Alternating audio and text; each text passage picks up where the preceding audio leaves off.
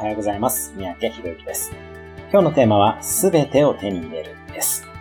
矛盾する欲求や夢であっても、あえてすべてを手に入れようとしてみましょう。例えば、子育てもしっかりやりたいし、世界中も旅行したい、など、一見両立することが難しそうであっても、とりあえず両方取りに行くことを考えてみてください。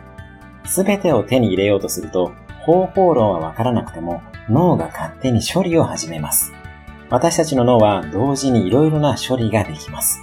例えば、考えながら呼吸したり、心臓を動かしたりすることは実はとてつもないことなのです。